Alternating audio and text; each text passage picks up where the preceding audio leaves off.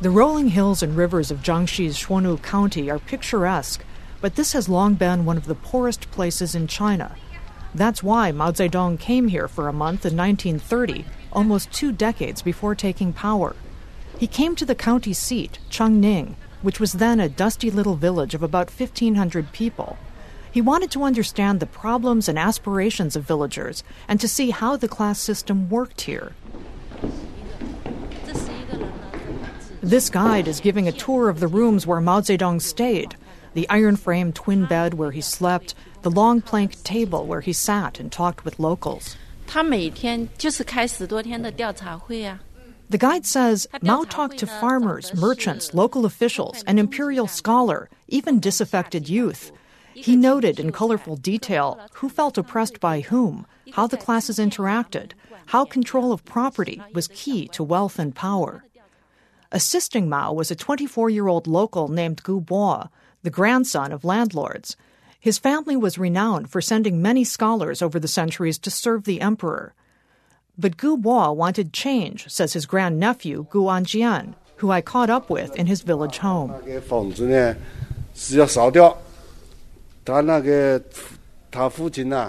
He says Gu Bo thought the class system he'd benefited from was unfair so, once he joined the revolution, he burned down the house of his grandfather, the landlord. Gu Bo's brothers were revolutionaries too. Four of them joined Mao on the Long March. Three died. Gu Anjian is now a wizened 74 year old, retired after 40 years of serving as local village chief. He sits at a round table in the kitchen of his village home with his brother and son and nephew, while the women in the family prepare lunch. The Gu family shows what has and hasn't changed in China's class structure since Mao Zedong came here more than 80 years ago. The family used to have more than its share of imperial scholars, but today, none of the men here have gone beyond ninth grade. Mao tried to abolish capitalism, but the village chief's younger brother, Gu Anjia, did foreign trade in steel. I ask what he thinks Gu Bo would have thought of his grand nephew making a career in capitalism. Guan says rather defensively that it was a state run trading company he worked for, at least at first. But in China, being connected to the state or the Communist Party doesn't mean you're not capitalist. More than 90% of China's richest people are party members, and state owned enterprises control most of China's wealth because the system is skewed to favor them over private businesses. The disgraced senior official Bo Xilai used the system to amass great wealth for his family and to take down rivals, seize their wealth, and sometimes execute them in the name of fighting crime and corruption. His wife stands accused of murdering a British businessman who reportedly helped the family transfer large sums overseas and threatened to talk if he wasn't paid more for his trouble. So forget about the national anthem with its exhortation to arise, those who refuse to be slaves. These days, those who want to get rich join the party, and the party these days wants the rich to join it, so wealth stays concentrated in the hands of its members, who'll then have little incentive to change the system. And it seems to be working. The richest 75 members of China's legislature, the National People's Congress, have an average net worth of $1.2 billion each. The Gu family is not in those ranks. It may have sacrificed its sons for the revolution. Gu Bo died young, as well as his three brothers on the Long March, but the family now lives a simple village life. The village chief's 36 year old son, Gu Zisong, scoffs when I ask the family if they're proud that their relative worked with Mao to try to make China more egalitarian. 如果我们是有那个荣誉的话， he says, Pride? What pride? If there were any glory in it, we wouldn't live here. Gu Zisong makes his living growing oranges, a line of work that has helped pull many farmers out of poverty since it caught on seven or eight years ago. You can see their profits in the new concrete and brick houses rising up in the village. Gu Zisong admits life here is better than when he was a kid, when the village consisted of mud brick houses with no electricity or indoor plumbing and dirt roads that turned to muck in the rain.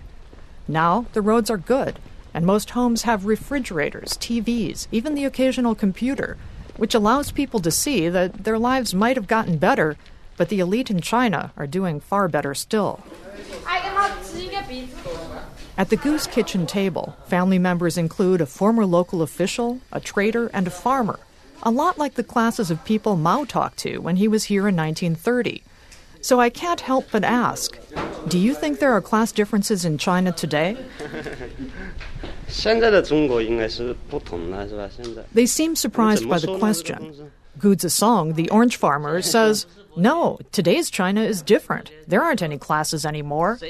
His cousin chimes in, Today, it's not exploitation. The people are rich. Actually, it's hard to answer this.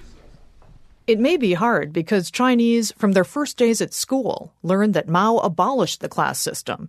So they figure any inequalities that exist now must be something else. Another Gu has an easier time with the question. He's down the street where he runs a kindergarten.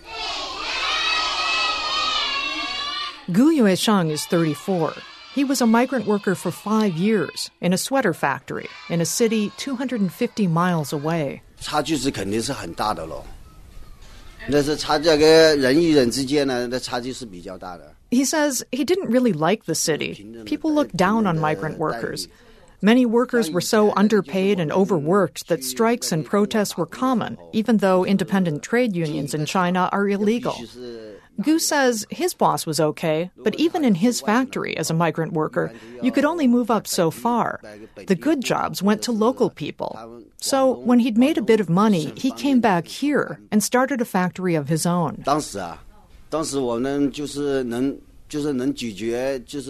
Gu Yueshang says his factory at its peak employed more than 120 fellow villagers and produced 4 million sweaters a year, sold mostly to the United Arab Emirates and Hong Kong. The factory had to close last year when too many customers went too long without paying. Still, Gu Yuesheng is proud of having helped his fellow villagers get a leg up without having to go through the hardship and humiliation he endured as a migrant worker. His efforts have also pushed him nicely into China's middle class. It's a mobility villagers here didn't have at the time Mao visited But with wages and expectations rising, Gu Yueshang doubts the next generation will find it as easy as it was for him, if they're not educated. 问先生的 He says that's what the kindergarten is about to help kids from this village get a head start and learn to love learning. 现在一般就是可以说现在是 Gu Yueshang says these kids will be growing up in an IT era, with almost half of China's population already online and an increasing number entering the middle class. Without a good education, he says, they don't have a chance. But he says a good education is far from enough. If these kids want to have a prosperous middle class life, you have to fight for your life.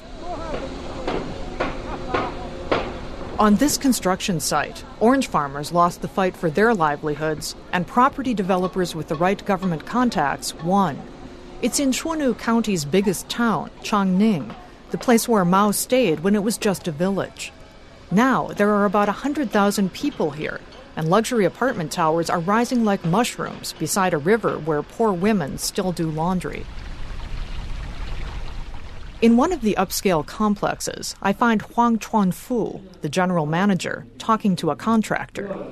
The complex is just across the river from a fancy new government building that's lit up at night in gaudy multicolor splendor. When I drop in unannounced, he's wary.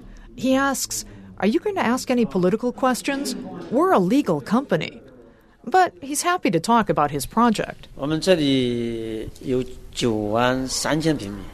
he says he's got almost 700 apartments, selling for almost $100,000 each, and he's sold most of them.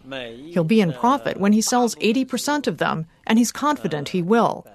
I ask if that's optimistic, given that property prices are dropping in much of China and that Xunwu is officially ranked as one of China's poorest counties. No, he says. Almost every Xunwu farmer has orange trees. They make good money from those and then move to town so their kids can get a good education. He says farmers account for about one third of those who have bought apartments already, and he's betting that more will keep coming to town. Even if there's a temporary drop in property prices, he says, the trend is clear. China's economy will keep growing, and people's lives will only get better. The villagers who lost their orange groves here to developers aren't so sure. Luo Dingyuan is 66. He lives in a little courtyard house just up the hill from the new apartment complex. His family has lived here for generations. 要哎呀，这个怎么样讲呢？不是不好讲的，是吧？当做进步的土地。 He says he used to have an acre of orange trees, which netted him a nice annual income. But then the government came and said they needed his land for development. It gave him $48,000. Not bad, given that most of the 30 million or so rural Chinese who have been turfed off their land in the name of development over the past dozen years got little or nothing.